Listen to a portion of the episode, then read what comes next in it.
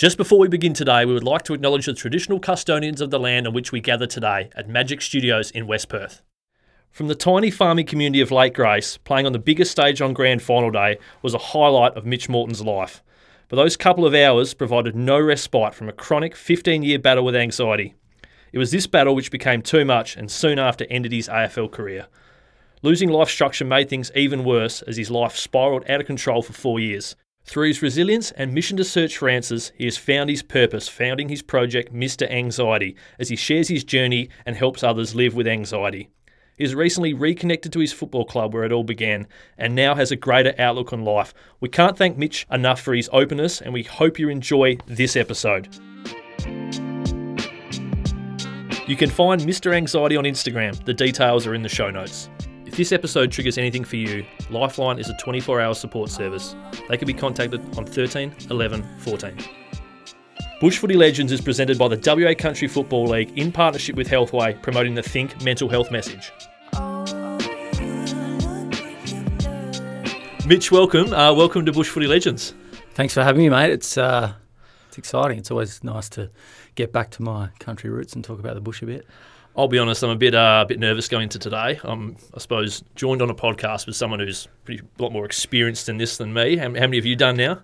Oh, well, I've done a few of these kind of structured ones, but I also am three weeks into doing my own morning one, which is just 15 minutes of me rambling. And that is and that is not structured, is it? That's, that, that, that can as go anywhere. unstructured as you can go, which is sometimes good and sometimes bad when it's going south and there's nowhere to hide, it's difficult. But sometimes you get on a bit of a roll, and it's kind of nice to just let it flow. I, I get, I, I, listening to that, I get the impression that you sometimes just uh, are just maybe doing it before you've had your morning coffee and, and you've just woken up. Is that true? That's right. That's right. It was a lot more difficult before I started Dry July.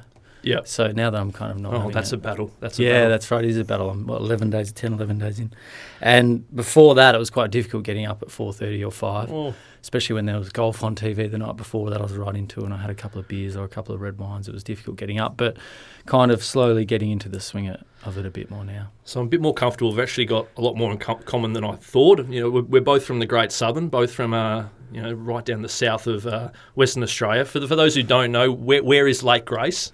Lake you Grace could describe is it. around 350 kilometres southeast Yep. of Perth. I think the best way to describe to people where it is, if you look at a map, you find Perth and you find Esperance, draw a line. Yep. Lake Grace is in the middle. Know, there's, there's people who don't appreciate the country and they go, oh, all country towns are the same and they don't change. So you recently went back to play a bit of footy in your hometown of Lake Grace, and for those who do know about Lake Grace, it's a bit of a bit of a bit of a breeding ground, isn't it? Really, for, for footballers who've gone on to higher things. Um, what, what was it like going back? Oh, I've been loving it. Yeah, I mean, to be honest, I don't think there will ever be a place on the planet that will ever be home like Lake Grace was. I say Lake Grace, I also mean Newdigate because I did live in Newdigate for a fair amount of time as well, and that's where both of my parents grew up on farms. So that place is very special to me. You know, there's a Morton Road in Newdigate, which is a unique place for us. Um, so it's always good for me to go back. And one of my favourite things, like I love cities, like love cities. Mm. You know, I've been very, very lucky to have lived in Sydney, Singapore, Melbourne, Perth, some fantastic cities. And I love getting into the city and finding little bars and coffee shops and laneways. But I love putting the city lights behind me Okay. and getting out onto the Albany Highway and getting out into the bush. Or these days, my parents are in Beverley, so I jump on the, the Great Eastern Highway and head that way. I absolutely love it, getting out of the city and just kind of the air gets a bit fresher and you feel the pressure come off your shoulders a little bit that I, can, I, I think you feel in the city. So I really enjoy that. So I'll always be someone who's from the bush and I, I look for every opportunity I can to get back there. This year, getting back there, trying to play footy again for the first time in five years. My body's not holding up. You said trying, yeah. Trying, yeah, my body's not holding up, which is really, really frustrating because I've just been enjoying it so much, and uh, I love it every time I go back there. Everyone's so hospitable. Lake Grace is a beautiful community. Um, you know, a lot of good friends and, and family there, and yeah, I miss it. So you recently came back. Uh, I think it was, you recently came out in the media. It was the first time you picked up a footy in, in five years. Is it like getting on a bike? It's difficult because my mind still kind of knows how to do all these things. And do you know what the most difficult part of it is? Because now I'm kind of an, on top of my anxiety, I've got the, all this energy. Mm. I've got this energy, but I don't have the body to kind of keep up with those demands. Oh, so that's like what you know the, the guys who play reserves who are about forty or fifty. They go, the mind's willing, but the body's not yes, able. Is- yes. Well, you're for not, me, you're not going to be like that, eh? for me, it's interesting because I was about 15 when I started to really struggle to, to with this vomiting and stuff before football. Mm. It kind of took over, and every game of football I played was like this internal battle, just trying to get through it. You know, it went from being kind of as a kid this performance because I was quite talented, quite good at it, to just being about surviving and getting through the day, and that was it. It was just about getting through, and it's funny now I feel kind of energetic again and like I've got that energy I used to have when I was a kid, but I just can't do what I used to be able to do because my body can't do it anymore. Having having five years off from a sport that is so intense and hard to play is proving difficult to get back into. Yeah. So your, your life now, uh, Mr. Anxiety. Um, I suppose how did that come about? Um, you, there was obviously a, a point where you go, I can do something for the for the greater good here. Well, it's purely by accident, really. Yep. I mean, I think most people who end up doing something similar to what I'm doing, it comes about through sheer accident. Mm. You know, 2018, I was in a really, really dark place. I try not to uh, Hollywoodize that. mo- I call it Hollywood, Hollywoodize. You know, trying to profit from Yep. you know a situation that other people might find themselves in now. I was in that situation. It was very, very difficult, and I was as low as you can get before you go and do anything that you might regret. So I decided in that moment that I was going to turn my life around and I was going to put everything on hold until I did it. At that point, my anxiety had kind of slowly infiltrated and picked apart every aspect of my life and ruined it. And I just wanted to live a normal life. I just wanted to answer the phone when it rang. I just wanted to be able to go to work and answer a call without having to, you know, get really stressed about it. I wanted to be able to handle every situation in life. And in that journey over the next two years, I started to feel better. And then as I felt better, because anxiety had become normal to me, that had become my Yep. life. I, I wasn't, in 2018, I wasn't like, oh, anxiety's kind of ruined my life. I wasn't, I didn't make excuses for things. It just become my life. And then as I got better, I was like, wow, I've been living like that. It was a really shattering moment to realize that the way I've been living was so far from how you should live your life. So then I was like, well, there's obviously a lot of other people out there who are feeling like that. I can't just do what I've done and then move on. I remember my father saying, Mitch, no, you know, you've beaten it. Why do you have to keep talking about it? Hmm. And I said, well, it's not about me anymore. It's about those people who are in the same boat. And if I can stop someone from spending 15 years going down that path, because I've obviously lost a lot of friendships and stuff for it being so long. If I had have kind of got in control of it after a couple of years, maybe those friendships would still have been able to be maintained. Yeah. So it's about helping other people who are somewhere else on that journey. And that my parents understand that now, but at the start that was quite difficult. So it just comes about naturally. I just went, well, I can't just have this knowledge and experience of going through that and then just kind of park it and move on for my own profit. I want to kind of help people, and I'm in that phase now where I'm trying to turn that into, I guess, a profession. There's probably people out there who suffer from anxiety. Um, you'll probably later be able to go on the difference between anxiety and being anxious. Um, what is it? I suppose describing it. What is it? What does it actually feel like? There's probably people out there right now. This might be a light bulb moment for them listening, and they go, "I, I battle that." Um, what, what is what, what is what does it feel like describing it to the person who has no idea? Does do you worry about things in life so much so that it ruins your actual enjoyment of life? I guess that's probably it for me. Does Yeah. it actually impact your and the biggest thing in life? I don't know if we'll have a chance to talk about this, but I did talk about it on my podcast this morning. Is our relationships? Is it impacting your relationships? Are you not putting time into your relationships because you're feeling like you're worrying about things so much? You're so worried about work tomorrow, or you're so worried about it could be your retirement, or you're so worried about your kids, or you're so worried about a sport event next week, or you know, are you so worried about those things that you're not putting proper time into relationships? Because at the end of the day, the only thing that you're going to have is your relationships to, to fall back on, you know, when we get older in life. And so, for me, if you are, I guess, in that position where those things are, are stopping you from, you know, life is stopping you from having healthy relationships, I think you need to do something about it. It's funny. I look up, um, doing my research for this. So I look up, I type Mitch Morton into Google. Wikipedia comes up. It says you're the 94th ranked player in paddle tennis in Perth. Was that is that true? That is not true. That was one of my friends who I used to work with who has you a can, very yeah, you can edit he, he, he had, that's right, Yeah. and that's the thing about Wikipedia. And you know what? It just goes to show how easy it is to paint a facade. So one of my friends did that as a joke because I was playing a lot of squash and paddle tennis at Yeah. some point, and that is the online world. It's Mm. fake. So you can literally just go and edit someone's Wikipedia and put something in there, Mm. whatever you like. And I think we take what we read on the internet and we take what we see in social media as gospel. Mm. And the reality is it's not. You know, people aren't living the lives that they're showing that they're living. Yeah, and the point I was trying to make is also that you know your highlights from the grand final will come up, which is obviously a real, real treasured memory for you. But you look at it as well, and is that define who you are? I suppose you know compared to what you were uh, then, then compared to now. Like who is Mitch Morton now? I think the thing that I say to people is it was such a humbling experience to be part of that great team and such a fantastic day. But my inner turmoil and the battle that I was waging internally kind of put a dampener on it. You know, 24 hours later, I was in my bed with my doona pulled over my head, not wanting to go out because it was too much. And when Mm. everyone else was out having a good time and celebrating, and that's what our anxiety and our mental health issues do. They make us focus so much on ourselves and what the situation that we're in, and it takes away from seeing the big picture and what you're part of, Yep. which is really disappointing because it's such a beautiful experience to be part of that I didn't get to enjoy as much as I should have. Is it still a highlight for you though? Oh, absolutely. Life it is. highlight? It Oh, is, and I guess yeah. it's something that is I look on with more fond memories as I get older. It's one of those things. It's a or dream, isn't it? Like most Yeah, people wanting to play, plays AFL playing a grand final. Yeah, and all you want to do is be part of a team. Yep. And, and and and all I wanted to do was be a small cog in a in a big wheel in a big machine, and I felt like that for that four week period in the finals at the Swans. It was probably one of the only times I really felt like that throughout my career. Um, and I guess what I say to people is, you can push and push and push and push through your issues. But look at me. I pushed and pushed and pushed and won an AFL grand final, which is one of the biggest achievements that you can achieve in Australia. Mm. And 24 hours later, I was in bed with my doona pulled over my head, you know, Mm. not wanting to go outside. So, uh, depending on how big the achievement is you push for, it'll make you feel better for a little bit, Mm. but then you'll be straight back to where you were. So football, the, the 120 minutes, is that an escape?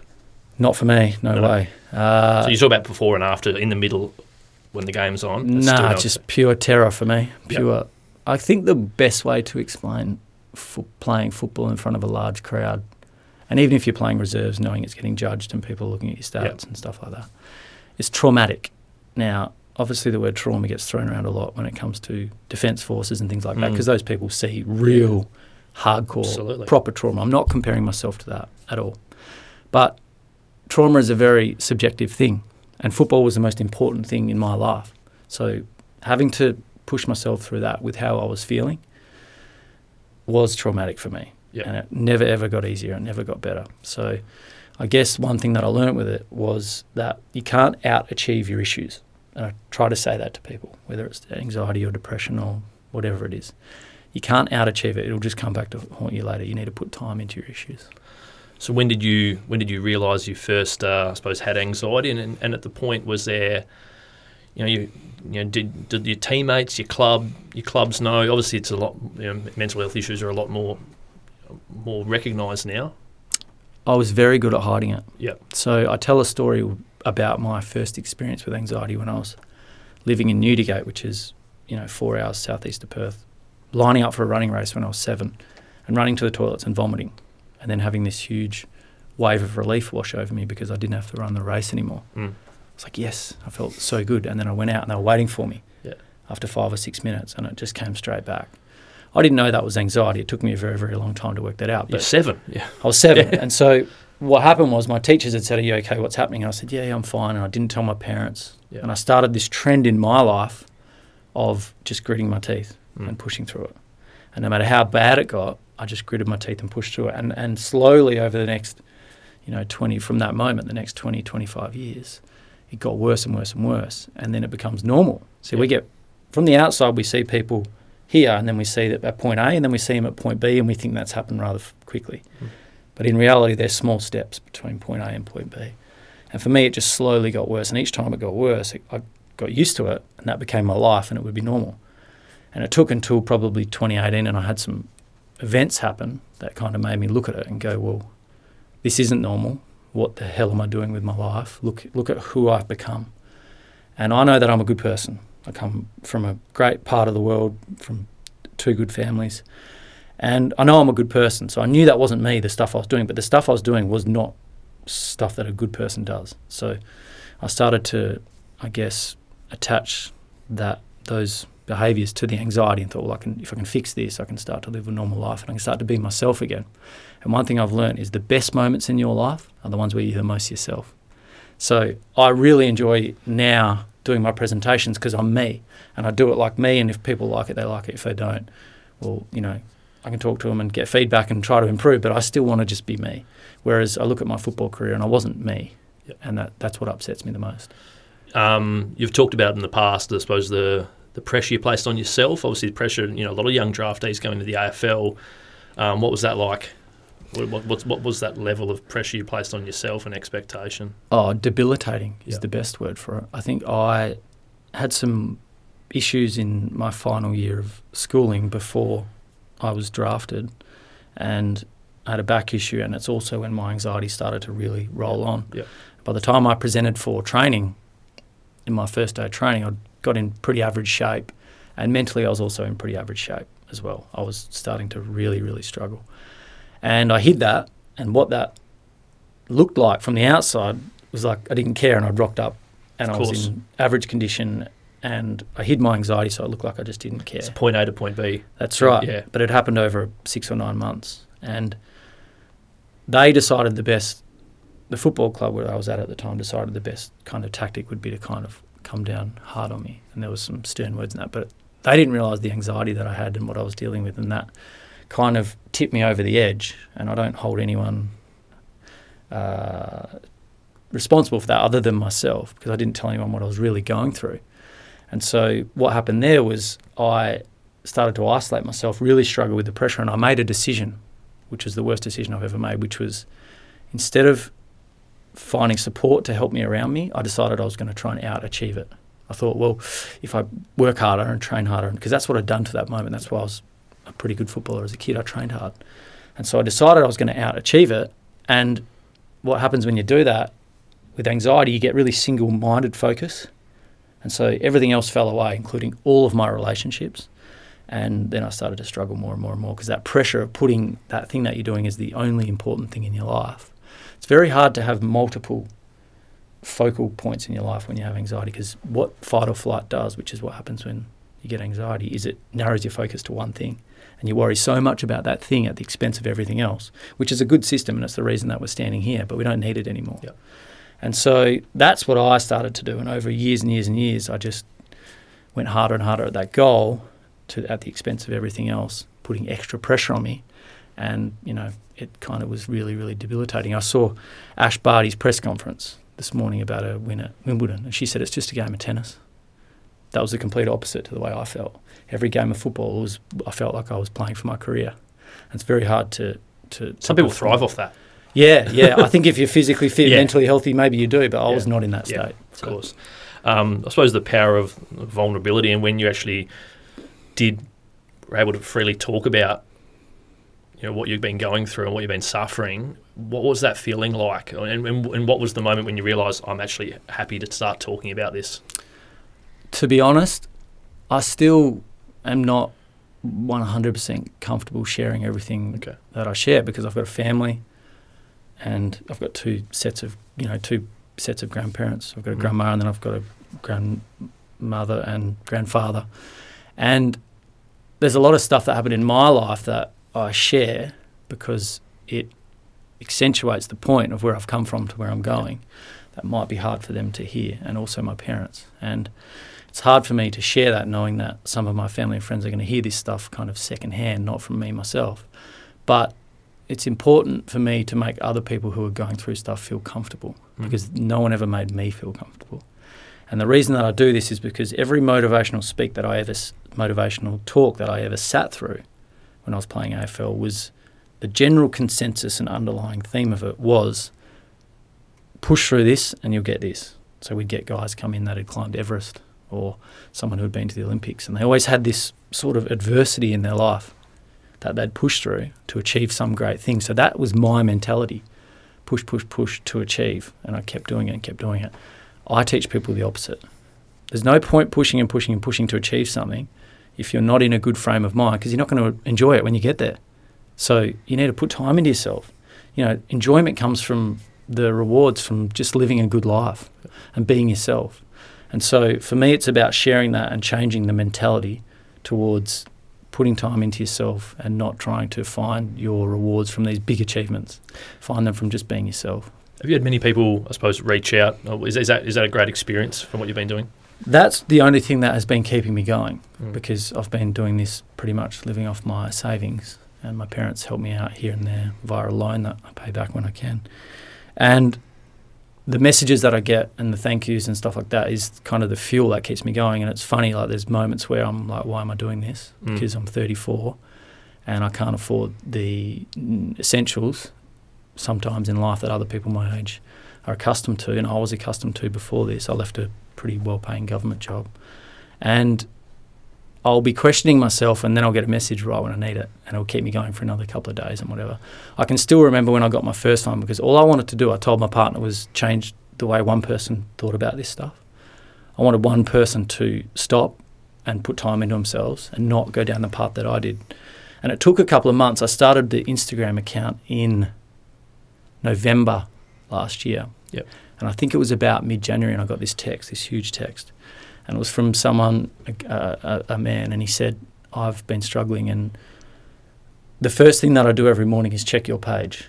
And for the last six or eight weeks. And I don't know where I'd be without your page. And I just broke down in tears. I, I just could not, I, I could not stop crying. I was just like, I've, I, I didn't know what to do because I'd done it. I did Mm. exactly what I wanted to do, which was Just purpose. one yeah. person's Yep. mentality.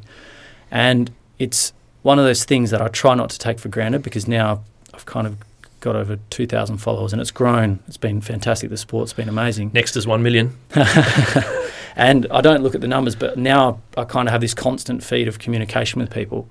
And I never take it for granted. And I always remind myself why I started this. And it, and it becomes hard because now it's a balance, balancing act between turning it into a business that I can do for a career and still being very authentic and being myself and making sure that I'm doing it for the right reasons. And that that's a balancing act. You obviously got that country background as well. No doubt there's plenty of people out there in country WA, and we know the uh, the stigma and, and everything like that. Is, is that also a hope to try and break that down? Yeah, well, look, I, I, the thing that I say to people is I, I pushed and pushed and pushed and pushed and pushed because that was the way that, not specifically my parents, but that's the way that we were taught in the bush was kind of just grit your teeth and push through it. I've always been like that.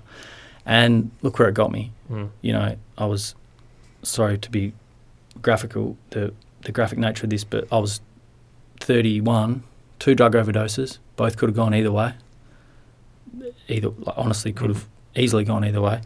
I've had three or four other very, very, very touch and go moments because I put myself in, you know, these situations to try to numb that pain. You know, risky behaviour and gambling and Yeah. drugs and alcohol and sex and just stupid stuff to try and mm. numb that anxiety.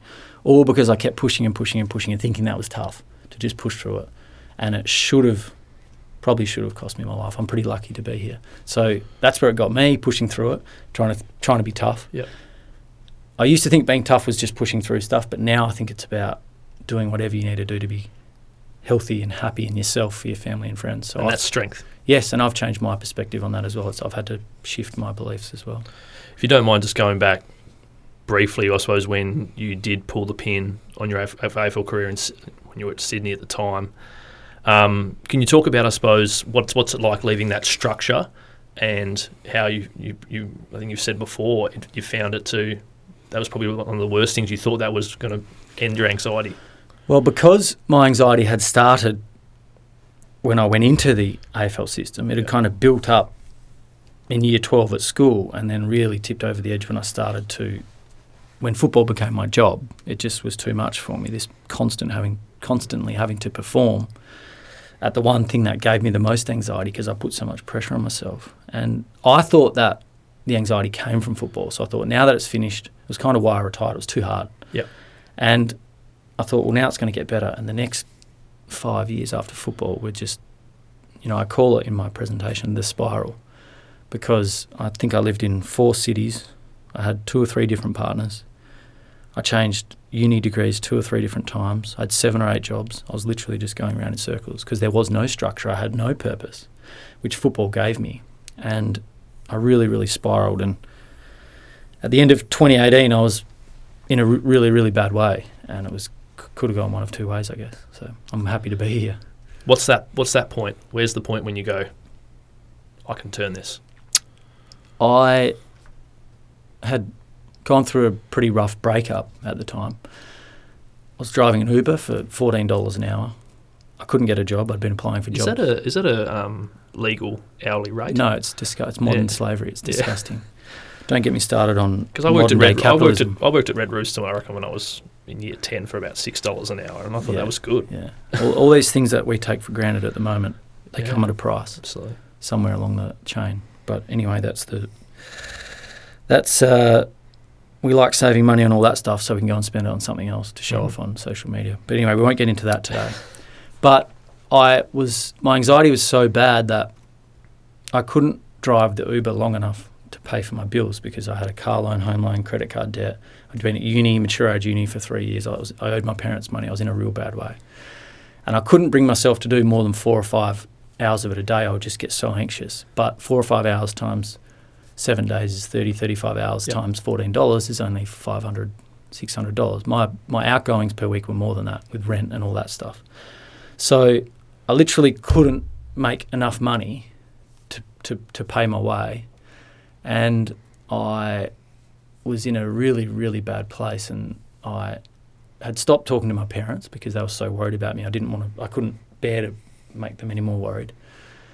And I'd given up. Had that feeling you're a burden, sort of thing. Absolutely. And I'd given up and I had no one to talk to. I'd lost touch with a lot of friends because of the spiral that I've been on in different cities and stuff. So I the only person I could call was my ex girlfriend, who was in Finland. I don't even know what the time was. And I called her and just broke down. And hearing in her voice that she didn't want to talk to me because she was like, um, You're not my problem. Like, seriously, what are you calling me for? She'd moved on. Hearing that for the first time in my life, because until that moment, I'd never been, oh, anxiety's ruined football, relationships, family, and that. I'd, I kind of blamed myself. Okay. I'd been a really talented junior footballer and then got into the AFL and really struggled. Did my best, but really struggled. And like everybody else who from the outside, I'd kind of just gone, well, you couldn't handle it, type of thing. That was my mentality for myself. Yep. And for a split moment, I went, you know what?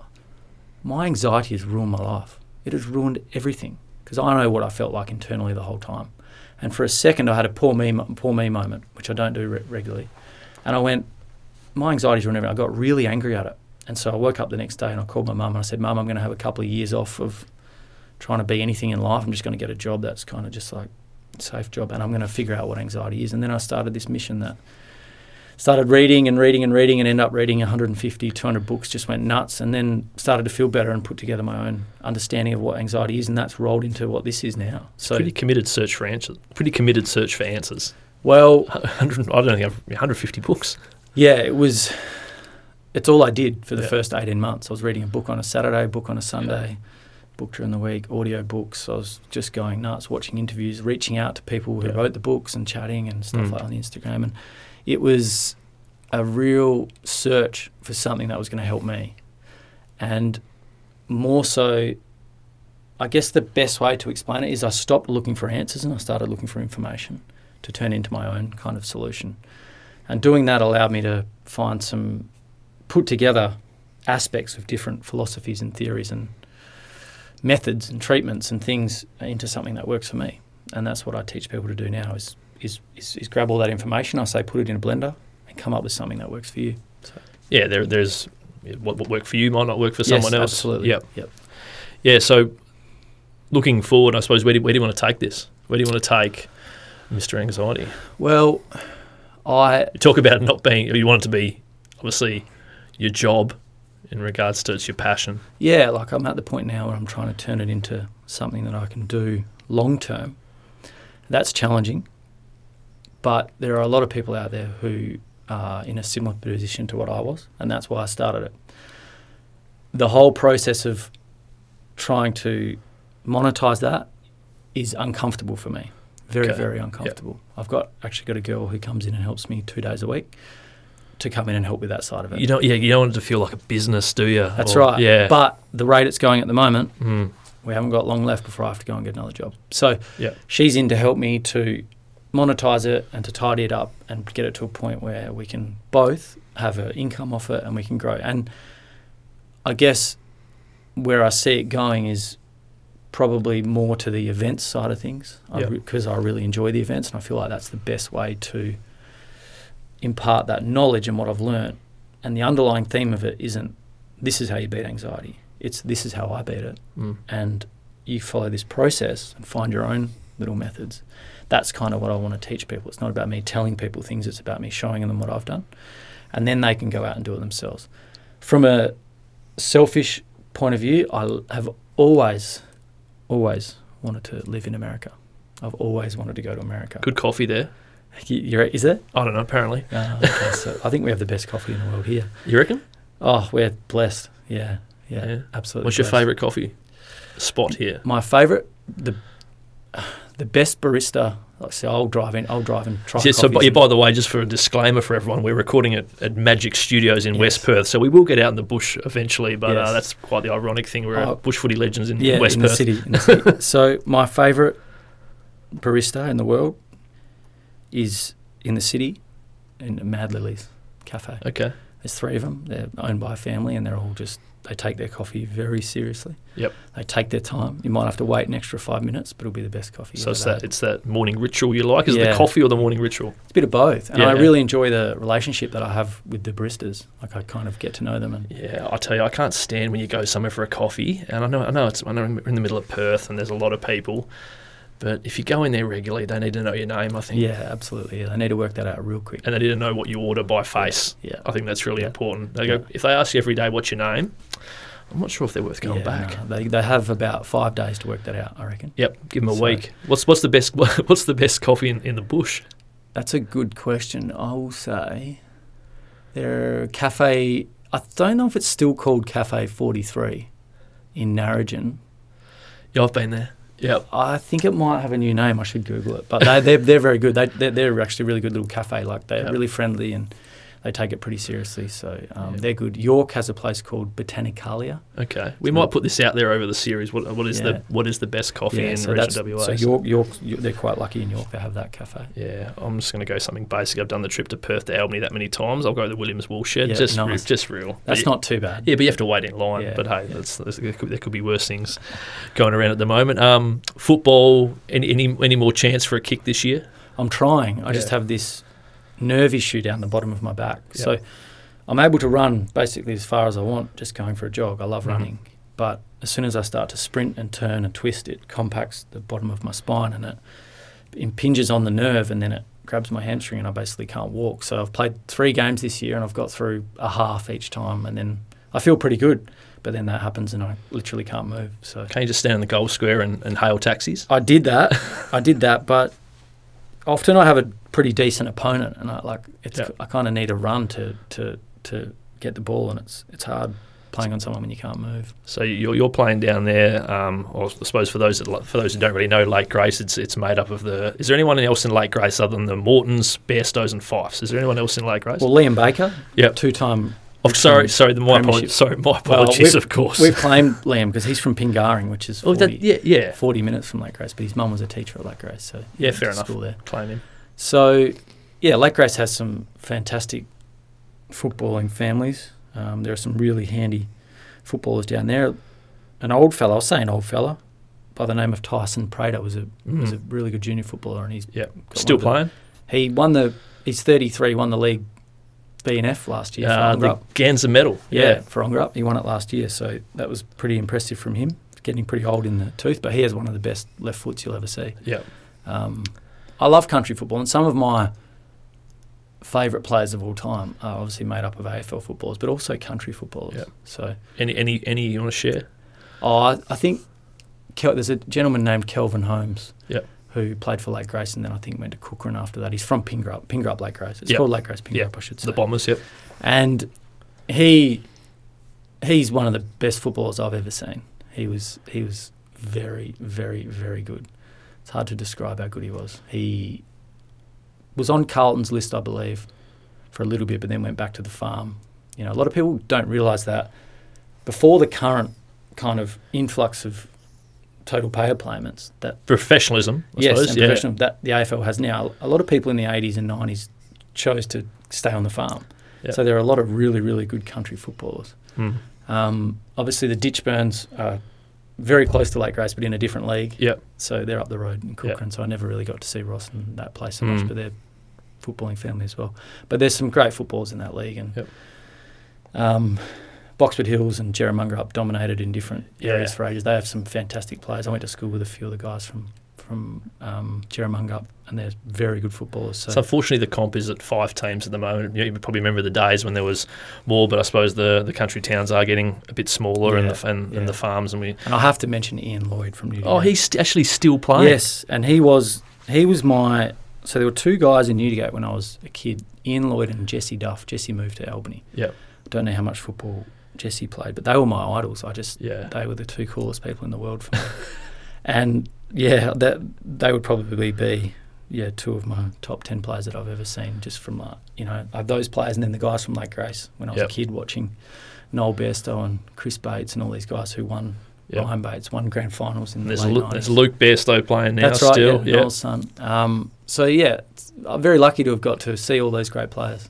yeah, you come back and and they're, and they're still playing, a lot of them. Yeah, back a lot of them. Yeah, yeah, yeah, yeah. So it's awesome to go It's back. back and- to the future and nothing's changed. Yeah, that's right. It's awesome to go back, and they're getting a little bit slower, but they're still good to watch them. So, Mitch, yeah, perfect. Um, What's next for you? Well, yeah, I'm really enjoying at the moment getting these talks going. So we started with six people. My first one was six people. Yep. Um, and then it's slowly grown from six to kind of 15, 20, and then Yep. now we're up to about 50. So that's exciting. I'm loving Mm. it. And what we're able to do now is because we're able to sell a few more tickets is get some guests in. So last week we had a meditation expert, um, mindfulness and meditation expert named Helen Appleyard from Shine Meditation. And the next one, I'm actually going from here to meet a guy who is a um, sound uh, healing therapist Okay.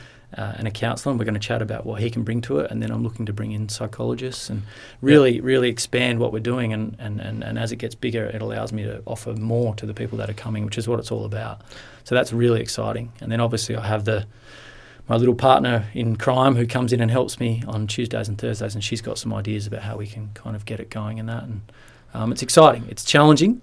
Absolutely. well, you had the other night you, you, the, the, the, the issues of live presenting. Yes. There's, there's, uh, they come up everywhere. Absolutely. Yeah. And it's, I learned the other night, and I've, it's one thing that I've had to learn the hard way. And I've tried to stay away from this mindset that I'm kind of performing, and I've tried to keep it really raw, and I've tried not to see myself as someone who gets up and performs. But You're on the, you're on the stage though. yeah, I'm at the point now where I've, I was a real learning curve the other day because I tried to ad lib the yeah. intro, but the lights went down. I couldn't see anybody, and then this bright light came in my face, Oh. and I tried to ad lib it, and I just oh. had a meltdown, which was really good for me because I haven't been anxious for ages. Yeah. So I, I got to remember what that feeling was like and how Yeah. to kind of push through it, and then get back to what I knew and I was comfortable. But it was a good experience, and I talked about it on my podcast. But that was a real learning curve for me, and I woke up the next morning and came down up with a kind of plan of how I can be better prepared. And unfortunately, for me, it kind of means changing my mindset to being a little bit more. I need to practice and rehearse. Yeah. I haven't really done that. I've just tried to be me, Yeah. but I do need to start seeing it as me presenting to people, um, which is, yeah, I guess I've got to this point pretty much on raw eth- ethnicity. Just is that the word for it? Authenticity. Just trying to uh, share my knowledge in the way that I naturally do it, but I guess I need to put some more effort now into kind of presenting it a bit better. So. Well, hopefully, what you shared with us today is you know can can help not only people what you're doing with your pro, with Mr. Anxiety Project, but obviously listening to this podcast as well, especially reaching out to those um, in the country as well. Um, very relatable. Um, probably got a story that a lot of people can relate to. So.